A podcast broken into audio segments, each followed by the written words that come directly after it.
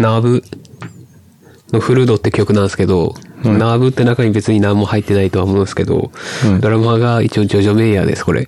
前言ってたああ。ナーブってあれね。そうそうそうそう。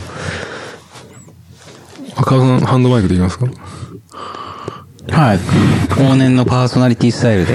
そう確かにパーソナリティ持ってますもんね。ラッパーっぽく見えますかね。僕的にはラッパーにあんまり見えてない。そうですか。ナーブ。ジョジョ・メイヤー、ジョジョ・メイヤー前言ってましたっけ？まあでもドラマー、前言ってたっけ？ジョジョ・メイヤー。いや、なんかわかんないです。僕の勘違いかもしれないです。ナーブ。ナーブ、ジョジョ・メイヤー。インストゥルメンタルのダンスミュージック的な？うーん、てかですね、もうちょっと多分ジョジョ・メイヤー、あの、叩く方のドラムの人ですけど、今のドラムって打ち込みじゃなくて生のなんですか？多分生生を加工してるんじゃないですかね。ああ、そうなんですか。うん。ちょっとこの、その今日のハンドマイクの感じを、はい。後で聞いてみて、あまりにも、その、手のノイズがひどかったら次回からやめましょうか。手のノイズですか？あの、触ってる時にガサガサってことが多分すると思うんですけど。ああ、なるほど。あと後の処理が大変やけ。スクラッチ音ってことですね。はい。これは、ナーブはどういういきさつで？でもなんか大体ドラマーで、そのなんか超、結構なその技巧的なドラムをやってる人イコールジョジョ・メイヤーみたいな、あ、そうなんですか。あれなんで、まあ、この曲自体は全然その、あ、ジョジョ・メイヤーだなって感じではないと思うんですけどね。多分もうちょっと後半に行くにつれて、ああ、ドラムの手数が入って手数が入ってくる感じだと思うんですけど、なるほど。これいつ頃、結構新しめの曲ですか？これ自体は新しかったですね。2017って書いてあったっけ？2017去年。うーん。なんか、そんぐらいの感じがしますね。うん。だけど、何やったっけ？うん。ベイドラ？何やったっけ？なんて言うんでしたっけこれ？ドドラムベーメイ、ドラムベースか？ジョジョメイヤー。ドラムベースをなんか、ス。ドンカドンカみたいなやつ。ひたすら叩いてる動画とかがあるっす。ジうんョジョメイヤーは。ドラムンベース。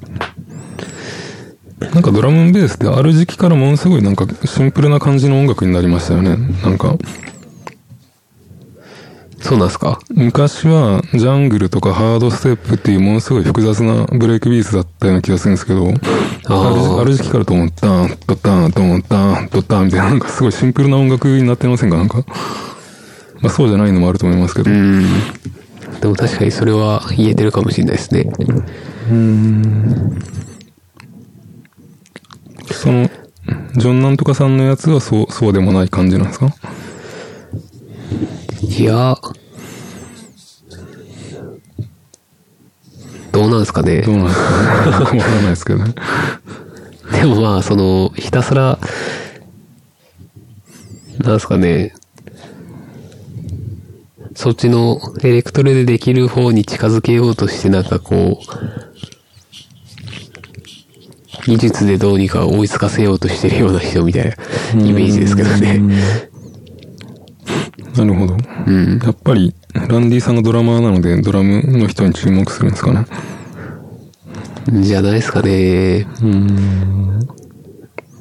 大体そうやって聞いてきたところもあるし、そうじゃないように聞いてるやつもありますけどね。えいだうん。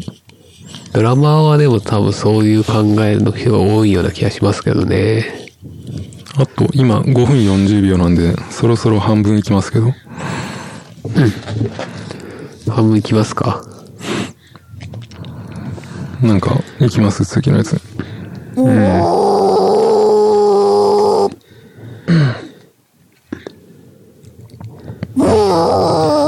れトトトのドラマーってなんて名前でしたっけ？ボーカロ？あ、ジェフ・オーカロか。トト。ダメですかね、トトで。いやいや、いいですけど。いいっすか？アフリカしか知らないですけど。あ、でもアフリカもどんな曲か知らないですけど。ロザーナとか。ロザーナを直しましょう、もう。アフリカってトトでしたっけ？アフリカトトそうですね。トトトのロザーナ、で、ジェフ・ボーカロという人ですね。ジェフ・ポーカロ。ポーカロポーカロ。ポーカロ。ボーカル兄弟ね。そうなんですよね。兄弟でやってますからね。あ、そうなんですか？僕トトのこと全く何も知らないんですけど。トト聞きましょうよ。まあでもまあ、僕は好きですけどね、どうぞ。トトは一般的に、ジャンル的に何て呼ばれてるんですか、この人たちは。なんて言われてるんですかね。あれですか ?A、AOR とか adult oriented なんとかとかそういう人ですか？わかんないです。わかんないですね。僕もわかんない。でもなんか結構、吐くとかなんかやってることはなんか変なことやってますよね、この人たち。で有名じゃない曲が、死ぬほど難しい曲があるからね。うーん、難しいですよね、やってること。で、そういうのが好きなやつが集まっとるやなんか。うーん。リーダー、リーダーっていうか結構、そのドラマーがリーダー的にやってた、みたいだから、うん。そのリズムっていう面でも面白くなってますよね、多分。このポーカロ兄弟のもう一人は何をやってるんですか？何やってたんでしたっけ？キーボードじゃなかったですかね。トトトトでキーボードやってるんですか？と思います。うん。とりあえず、ポーカロ兄弟。ポーカロ兄弟。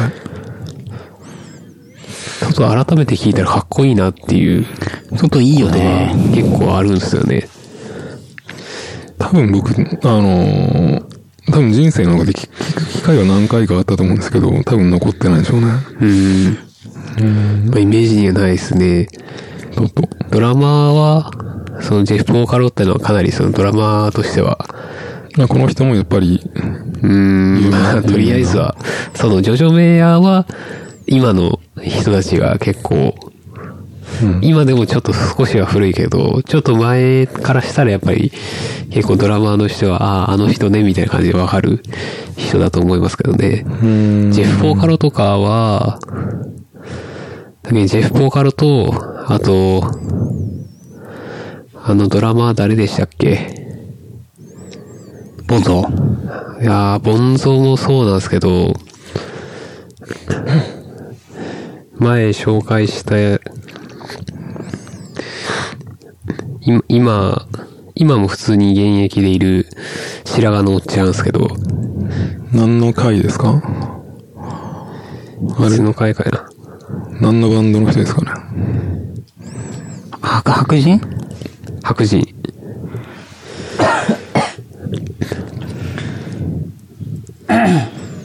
まあいいや。マグジリアな。ああ、白髪って言ったね。白髪。ええー、まあいいや。で、まあ、ジェフ・ポー、まあ、ジェフ・ポーカルともう一人の人が多分その、まあ、結構方向的にはヤマハ系の ドラマー的な感じのイメージで、なんか。ヤマハ系のドラマーってのがあるんですか？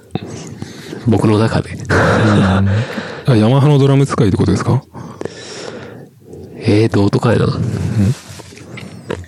F4、Z4 からかもしれないですね。そのもう一人したらヤマハでずっといるイメージですけど、まあそんなに深く追求してもあれですけどね。なるほど。うん。ジェフ・ポーカローって、そのジェフ・ポーカローのそのロザーナっていう曲は、うん、そう、シャッフルの感じで、うん、で、なんですかね、バーナード・パーティーって前に話した黒人のおっちゃんの、多分 B の時に話したんじゃないかな。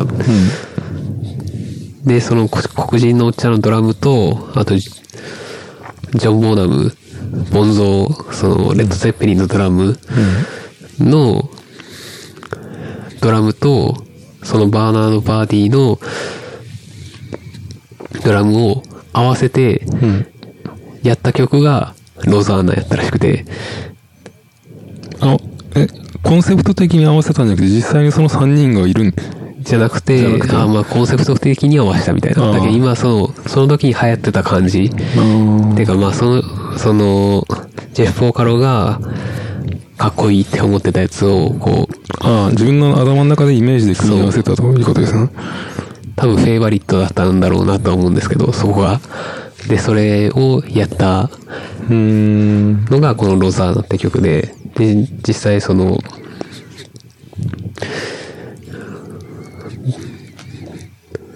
まあ好きな人も多かったみたいな。この曲はじゃああれなんですね。メロディーとかコード進行とかじゃなくて、ドラあくまでドラムが好きなんですね。ああ、いやでもその、ドラムはそうもともとかっこいいって言われてるやつだから、まあとりあえず聞くじゃないですか。うん。ああ、まあとっとこんな感じかと思って聞いてて、で、その、また戻って聞いたらかっこいいって思ったから、うーん。うん。なるほど。ちちなみに時間が経ちました？はい。スティーブ・ガットか。あ、そう、スティーブ・ガット。スティーブ・ガットと、ジェフ・ボーカロスね。うーん。その一時期のそのドラマーで憧れてやるって言ったら、もうそのスティーブ・ガットかジェフ・フォーガルみたいなイメージじゃないですかね。いつの年代なんですかね ?7、80年代とかになるんですかね全くその視点で音楽を聴いてなかったかわかんないです。うーん。どういう視点なんですか？いや僕はもうプレイヤー的な、あのー、見地で見てないですかね。鳴ってるリズムパターンでしか聞いてないですからね。うーん。うーん、なるほど。まあ、あとやっぱり、あの、僕は本当ニューウェーブ以降の一回パンクでシンプルになったロック以降の音楽に、あの、偏りすぎてるから、あんまりテクニック的なの聞かないですね。じゃあ、次行きますか。違います？川さんの J あ、は。僕っすか？はい。なるほど。なるほど。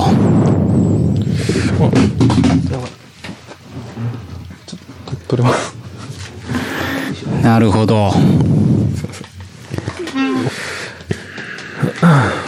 なるほど。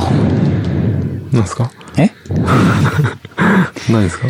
いや僕のその最近推してる一発ギャグなんですよ。ああ、そうなんですか？誰、誰に押してるんですか？え？いや、その各方面、メディア各所に推してますよ。あの、キャンプ行った伝わってない。え？うん伝わってないですよ。だいぶ営業かけてるけどな。なるほど。J でしょ。J ですよ。まあ、この時期 J って言ったらも J リーグですか？う、てかその日本代表ですよね、やっぱ。はい。ワールドカップあるじゃないですか。うんもう6月に迫ってるんですよ。はい。で、今度、今月、あの、ヨーロッパに遠征するんですよね。なんか毎月、毎月っていうか毎回そういう話をしてるような気がするんですけど、なんかよく、あよく本当ですか？よくわかんないですよね。はい。その、まあまあ、あと一応、直前に、その練習試合的なのあるんですけど、はい。それまでもう、最後なんですよ、その、この今の川川場さんの話題にトピック的なタイトルをつけるとしたらどういう J なんですか？J ですか？はい。ジャパンの J じゃないですか？ブログに書くときに困るんで、あの、ジャパンの J なんですか？は日本代表的な意味ですか？い。まあそういうことになりますよね。なんか、あの、なんかバシッとしたのないですか？なんか。ジャパンじゃないですか？ね。ジャパンですか？ジャパン、ジャパン何なんですか？ジャパン、ジャパン代表。ジャパン代表ですよ。代表。まあ、いい、いいですけど。ジャパン代表。はい。あ、いいですよ。もうえ見ました？この前、こ今度の募集遠征のメンバー表。さすがに見てないわ。激烈ニュースになったじゃないですか。あ そうなんですか。ちなみにその伊藤純也は選ばれなかったんですよ。うん。嘘やと？そうっすね。なかなかその、なんとも言い難い。まあまだその本決まりじゃないんですよね。うんだからその試したりとか、逆にもう分かってるから呼んでないとかいうメンバーもいる、ますし、まあ今ちょっと怪我してる人もいるんで。何が分かってるんですか？え？何が分かってるんですか？な、な、な何がっていう分かってるから呼んでないって。ああ、その、もう今、その最終的にはワールドカップにはい23人連れてきてるんですけど、はい。それをまあ先行する上で、あのーもうある程度、能力が分かってるから、そういう、その分かりきってるやつを呼ぶよりは、その、まだ試したいやつを。呼ぶみたいな。呼べる枠がある程度あるんで、うん。みたいなところもあるんですけど、なので、今回発表されたメンバーが、その、監督の中でどんな位置にあるのかっていうのは、一概には言えないところがありますし、毎回こう、大会前サプライズ招集みたいなの言って、このびっくり人選が一人二人あるんで、なんとも言えないんですけど、でもやっぱもう、そうは言っても、あもうあと3ヶ月ですから、やっぱもう大枠というか、はもうやっぱ決まってる感じがあるんですよね。もうその戦術的にも、監督のやりたいサッカーみたいなのもあって、そのメンバー選考の上でも、もうちょっとこう、形は見えてきてるかな、みたいな。なんか、まとめると、欧州遠征に行く人たちを選ん選んでる段階なんですか？あ、を発表したんですよ。発表したんですか？はい。でもまたすぐ、その代表での試合があるんですけど、どう思いました？そのメンバー見て。全くわかんないですけど。えマジっすか？はいや、まあ、そういう感じってことですよね。いや、もうその、楽しみでしかないですけどね、僕は。い。うん。そのワールドカップ6月に始まるんですよ。はもうもう目と鼻の先じゃないですか。い。そうですね。ちょもうドキドキしません、もう。もうすでに僕緊張してきてるんですけど。あ、そうですか。なんか、リアクション、あれなんですけど、ランディさんなんかリアクションないですか？ジャパン代表ですか？サッカーについてはですね。もちろん J リーグでもその言及すべきテーマもありますけどね。今年は特に、今度22年に東京五輪あるじゃないですか。はい。だからその、その男子のサッカーって、五輪は23歳以下、プラス、そのオーバーエイジって言って、3人までその何歳でもいい選手を呼べるんですよ。はこれは、そのオリンピックって、基本的にはそのアマの大会みたいなところはあるじゃないですか。うん。野球とかでもよく話題になるんですけど。うんで、そういうそのアマチュア性を保つというか、あまりその、プロが行き過ぎないために、男子はもう年齢制限を設けてるんですよね。うん。なので、その22年に23歳になる年の選手たちの強化を、やっぱ国を挙げて今ちょっと頑張ってるんですよ。うん。その流れもあってか、今年は特にその10代で、からも先発で試合出るみたいな選手結構多くて、多くてっていうか、注目選手みたいな。うん。で、誰、誰があります？?10 代 J リーガー。いや、まいや、高校生が試合出てるってすごくないですか？あ、そうですか。まあ筆頭はやっぱその久保くんなんですけど、はい。僕が個人的に推してるのは誰だと思います、そう全部僕が質問していく感じになりますけど、ラジオパーソナリティですから。ああ、そうですね。確かに、まあ、福岡ですから、あのー今年東からガンバ行った福田くんは、わかりますよ。でもガンバで言うなら、やっぱその、僕結構中村圭とやっぱ、まあみんな言ってますけど、僕行ってた中学校が、その中村圭斗が、あの、三菱洋 SC っていうところのユースにいたんですけど、うんあの、もうすぐ近くなんですよ。もう、隣と言っても過言ではない、中学校が。はい。なんか変な思い出もあるんですよね。まあ中村圭斗自体もその、もうぶち抜けた選手なんですけど、うん。いや、僕も、そうですね。中学校の頃、三菱洋は行ってたらな今頃、どうなってたかな？ちなみに、あと2分45秒です。あ、マジっすか ?2 分45秒か。ちょ、ちょうどっすか？うん、まあそうですね。2分、あと2分半ぐらいですね。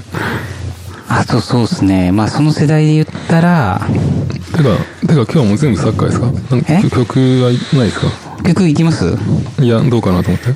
え、一応ありますよ。そうもちろん。あ、サッカーのもリアクションできなかったんで。本当ですか、曲、ちょっと迷ったんですけど、なんかドラマーの話になったんで、ドラマーにしますね。はい。僕はドラマじゃないですけどね。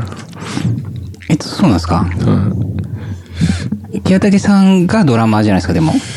僕はドラマじゃないですけどね。まあ、打ち込ん、打ち込みはしますけどね。でもドラマティックではあるじゃないですか、やっぱ、清武さんは。僕が好みかもしれないですけどね。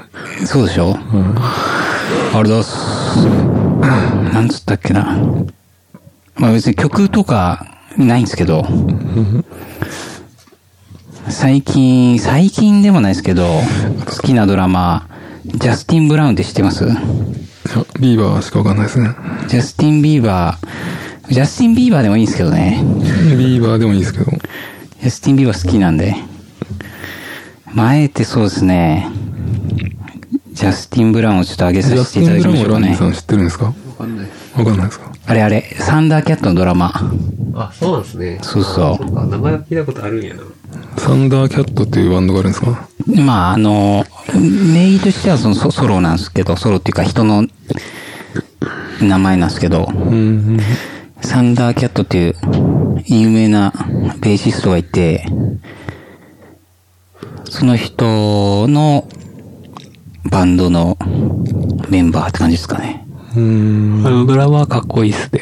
ねまあまあ個性的やけど、まあだいぶもう、あの、でも感覚で言っとる感じもあるけど、あの、サンダーキャットやけいいんでしょううね。ん。J、J のつくドラマーとかジミー・チェンバレンぐらいしか思い浮かばないですね、もうね。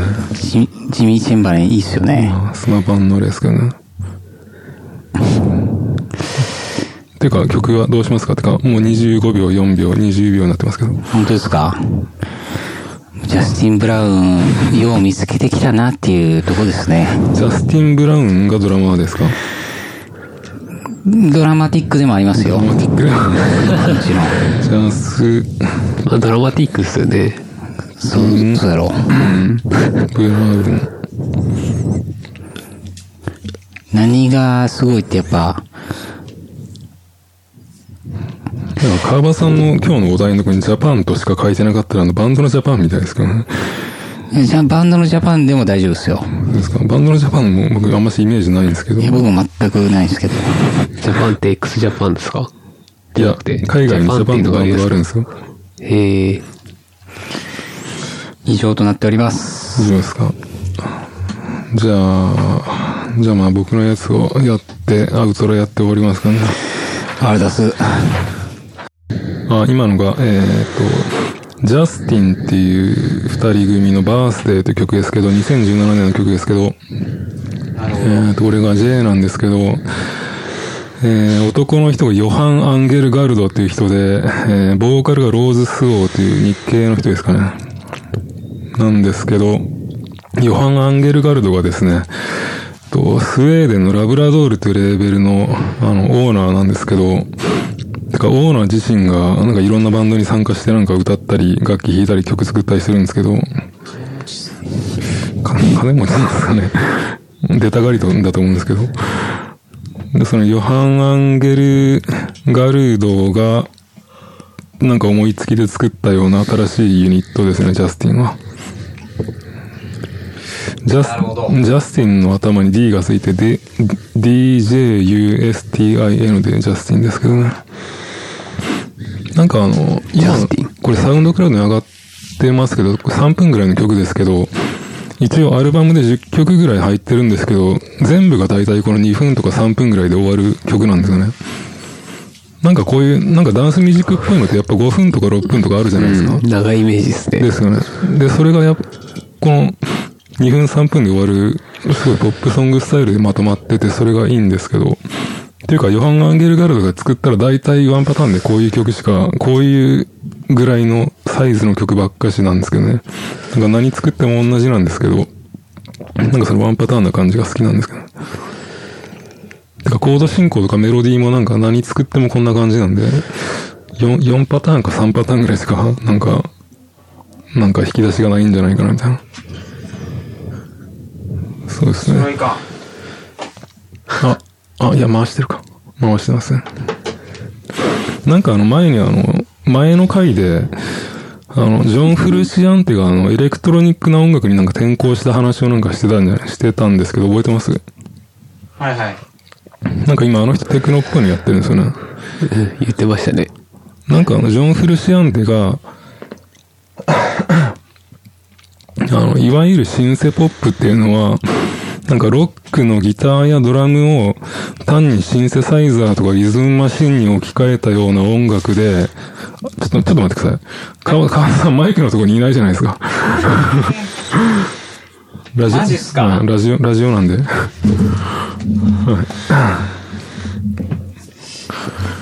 あの、ハンドマイクでもいいんで。あえての演出ですけどね。はい。でもジャン、でもジョン・フルシアンテは、その、つまりシンセポップ、世の、世の中の多くのシンセポップが、その、ロックのギターやドラムの代わりにシンセサイザーとかリズムマシンを使ってるだけの、あんまり面白くない音楽だって、まあ、ジョン・フルシアンテ言ってたんですけど、僕はシンセポップのなんかそういう、ただシンセサイザーとかリズムマシンに置き換えただけの感じが好きなんですよ。なるほど。そういう単純な感じが好きなんで、これも単に普通のバンド音楽を単にシーケンサーとシンセサイザーでやりましたみたいな感じが好きなんですよね。とか言ったら半分ぐらい、もうちょっとありますね。うん。今の曲はどんな感じですかね？スウェーデンなんでしたっけ？スウェーデンですね。それこそサッカーのイメージしかないですからね。ヨハン・クライフがいますからね。まあ、ヨハン・クライフはスウェーデン人じゃないですか。ああ、えっと、何、何でしたっけ？ヨハン・クライフですか？ベルギー、ベルギーでしたっけ？ああ、惜しい。ど、どこですか？惜しいですね。もう一歩。もう一歩。ベルギーじゃなかったら、オランダ？あオランダでしょあ、正解です。あ、取ったよ。30ポイントですね。?30 ですか？まあいいや。まあ、次、次もヨハンな、ヨハンなんですけどキヤテキさんマイナス2万8000ポイントなんですよ。すやばいじゃないですか。相当頑張らないと、今日中にもう返せないですよ、借金。借金溜まるいっぱい、これ。まあちょっとまずまずいっす1ユーね。ロなんで。あと、あと30秒ぐらいなんで。そう。1ポイント1ユーロ。そうですよ。今の、今のボーカルの人が、女の人のボーカルではあんまりスウェーデンなまりを感じないんですけど、英語でしたね。英語なんですかえ英語ですね。あの、ヨハン・アンゲルガルドが英語で歌歌ったら、ものすごいスウェーデンなまりで、なんかすごい田舎っぽい感じでいいんですけどね。スウェーデンなまりが全然わからない。このヨハン・アンゲルガルドがレジェンズっていうバンドやってるんですけど、伝説ですけど、いあの、レジェンズで自分でボーカル取ってるんですけど、それを多分 L の回でやるんで、レジェンズって名前がやばいっす名ね。前がちょっとやばいんですけどね。自分のレーベルのなんかあの、いい感じの人を寄せ集めて作ったバンドがレジェンズなんですよね。ちょっと頭悪そうなんですけど。まあいいや。じゃあ次行きます。今の曲が、ちょっとスウェーデン人読み方がわかんないんですけど、よ、ですね、ヨ、ヨハン・アゲビョルンアゲビョルンル、ループリ、ってかこれコラボの人数が多すぎてですね、長すぎるんですけど、ヨハン・アゲアゲ、ヨハン・アゲビョルンル、ル、ループリックス fea、feat. レイク・ハートビートっていう人たちの Watch the World Go By っていう曲ですね。バンドとフィードの使い分けはやっぱなんかあるんですね。うーん、どうなんですかね。あん、あーだからですね、ちょっと一人ずつ説明していきますね。これ2011年の曲ですけど、え、もうアゲビョルンがもう一回言うんですか？アゲビョルン、てか、アゲビョルンとしかよ、ビョルン呼び、よ、呼び、呼びようが多分ない。100笑いますね、それもう。それ申し訳ないですけど。ヨハン・アゲビョリでもこのアゲビョルンは結構イケメンなんですかね。かっこいい人ですからね。マジですか？その、っていうか、まあいいや、えっと、こっちのヨハンはですね、もうい、あの、サリー・シャピロっていうスウェーデンにあの、えっと、ボーカルの人がいたんですけど、そのサリー・シャピロとこのヨハンが組んでですね、あの、アゲビョルン言わないことにしたんですか新生、シンセポップ的なディスコポップ的な曲作ってたんですけど、その時にトラック作ってたのがこのヨハンですね。なるほど。で、で、このアゲビョルンのヨハンと、もう一個ルップリっていうユニットがあるんですけど、ちょっとこれ、これもわかりにくいんですけど、これ本名がヨハン・イモース、エモース？こっちもヨハンがいるんですけど、ヨハンだけ。で、さらにここにレイクハートビートっていう男女二人組のユニットが絡んでて、これ4人ぐらいコラボしてるんですけど、ちょっと分担がよくわかんないんですけど、で、多分、多分2011年にこの時だけやってた人たちだけだと思うんで、最近もうやってないと思うんですけど、で、これは、これはそのヨハン・アゲ、アゲルビョン、アゲ、ん？アゲビョルンがアゲビョルン2011年に自分の名義で作ったアルバムの中に入ってたやつですね。フィーチャリングたくさんやってるからなんかゲストが多いんだと思うんですけど、はいか。まあこれもちょっとさっきのジャスティンと似てるんですけど、なんかこう、3分4分ぐらいでなんかシンプルなシンセポップになってるのがいいんじゃないかなって感じですね。なるほど。まあ僕の好きな、僕の好きなドラムがこういう感じなんで、全然テクニカルじゃないんですけど、そうですね。PV もいい感じだったじゃないですか？PV がですね、良かったんですけど、ランディさん全然見てなかったですけど、うん、見てなかった。あの、Watch the World Go By が、多分世の中の様子とか成り行きを観察するとか眺めるという意味なんですけど、あの、この EP の、この Watch the World Go By がシングルっていうか EP っていうかそれも出てるんですけど、そっちのジャケットはですね、なんか宇宙船が宇宙に浮かんでて地球を見下ろしてるんですけど、つまり地球の様子を眺めるっていうジャケットになってるんですけど、あの PV の方は、えっと、足を怪我してる女の子のところに友達が遊びに来て、外に連れて行く、外の様子を見に行こうみたいな感じの Watch the World Go By になってるんですね。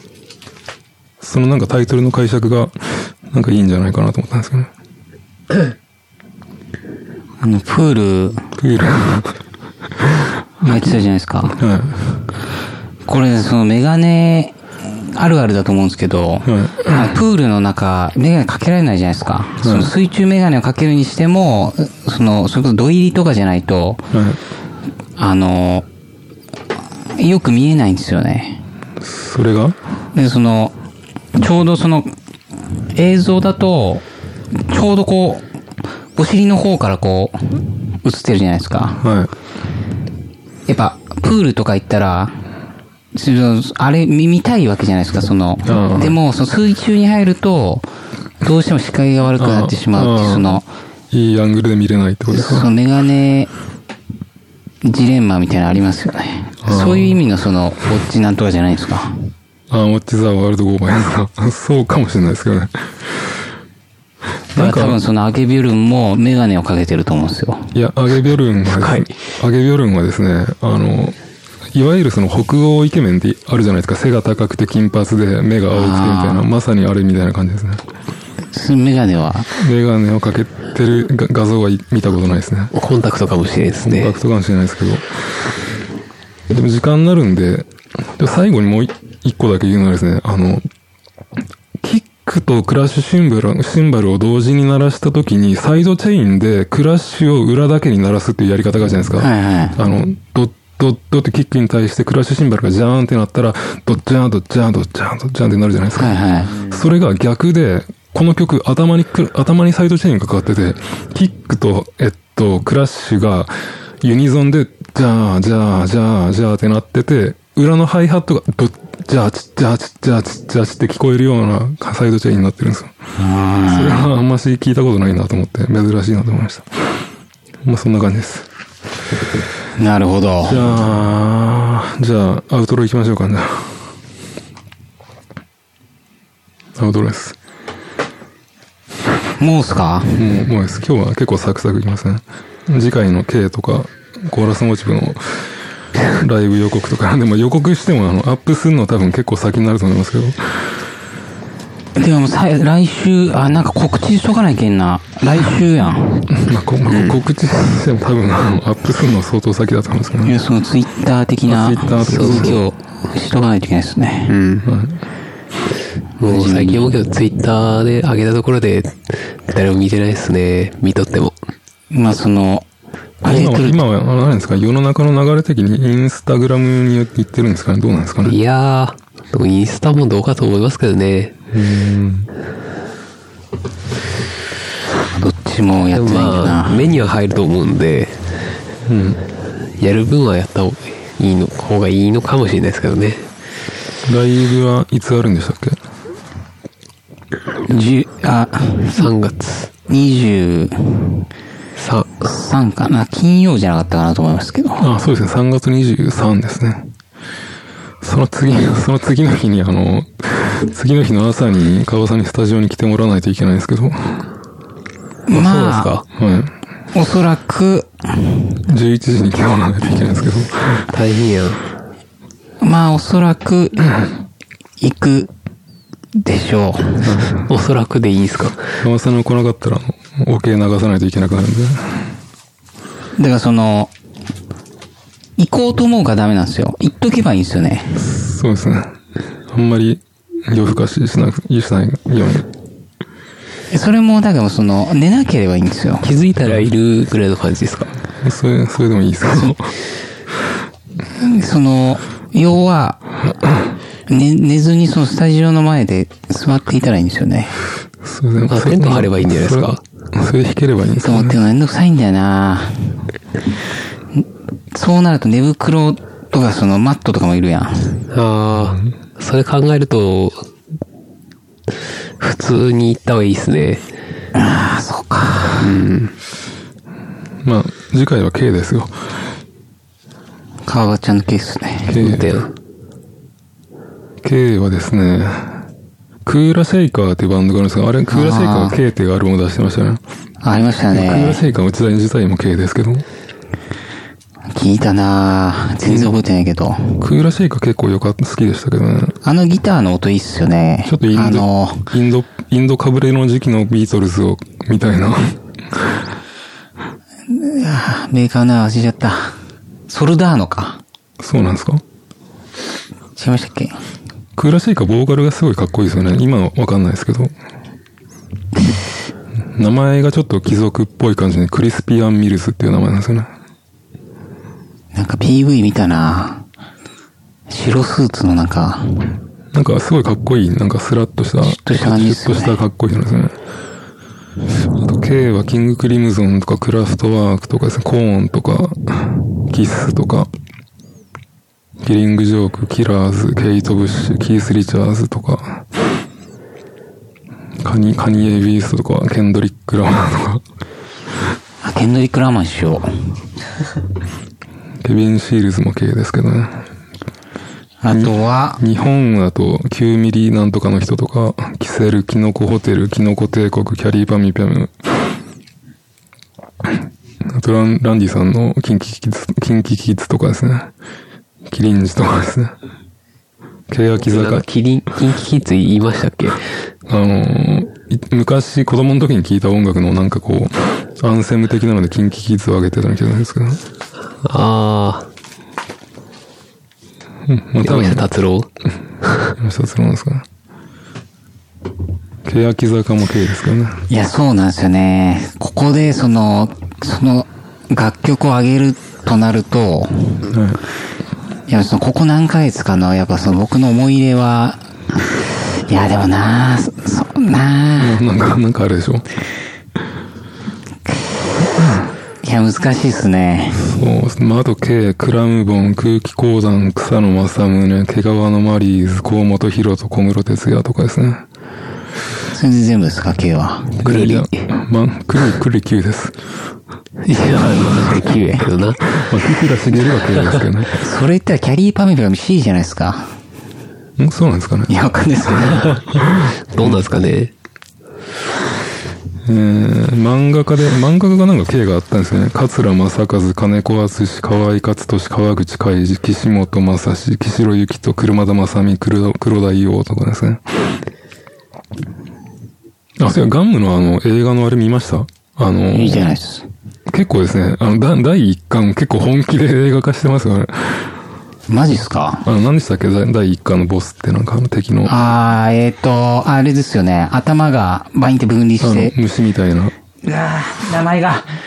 なんなんかあれを結構、なんか、全然出てこない本気で一貫を映画化してますよね、なんか。どうするのかなと思ってたら。いいっすね。ガンム好きやもんな。途中までしか読んでないけど。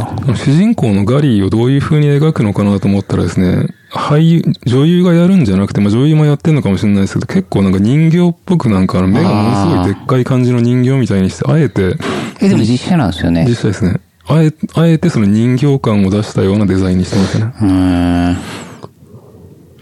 あと、K。うん。川間さんコルグの MS2000 使ってましたけどね。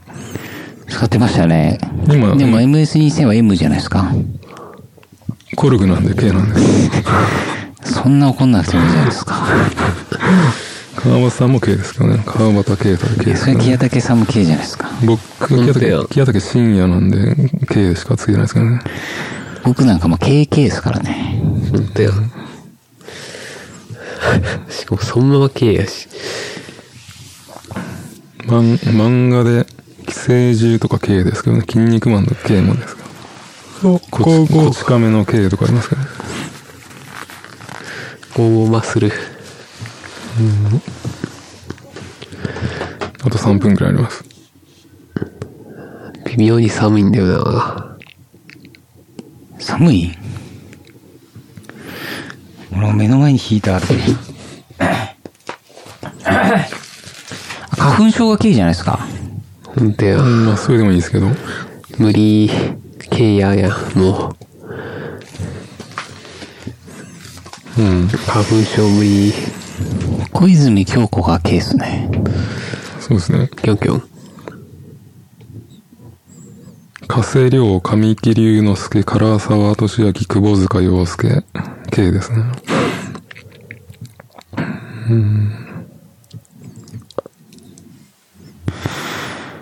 なるほど。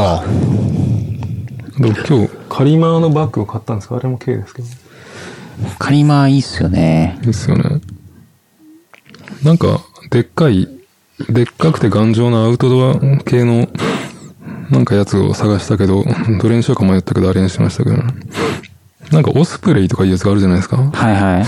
オスプレイ、どうしよう。なんかカリマーなんかあの、固定する紐みたいなのがあるじゃないですか。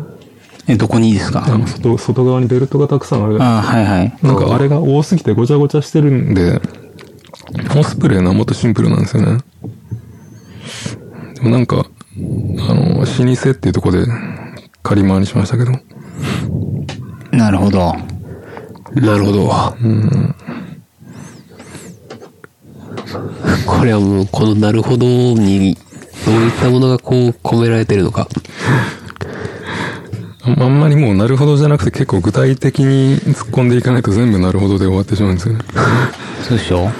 なるほどって言って、めっちゃ先輩に怒られたもんな。あの、返事が適当すぎるってことですか？うん。いや、そうなんですよ。なんがなるほどやってって言われる。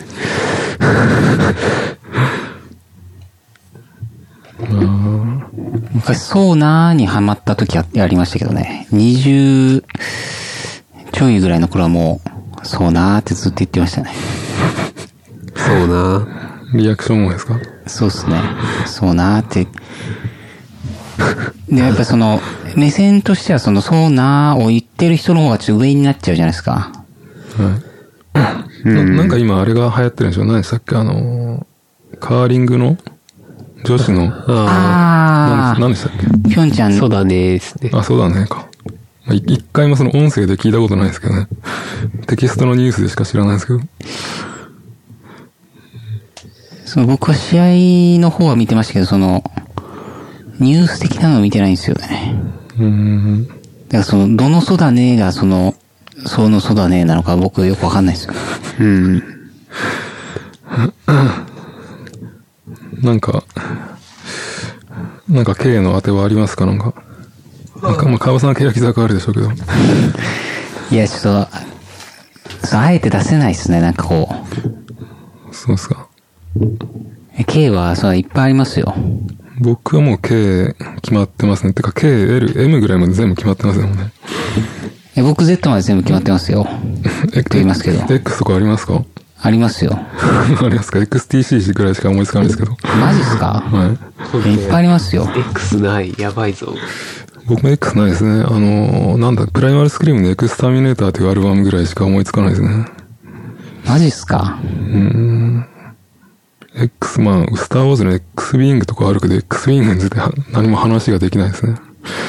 もう時間なんで、なんか、そろそろいい感じに終わらせてください。ありがとうございました。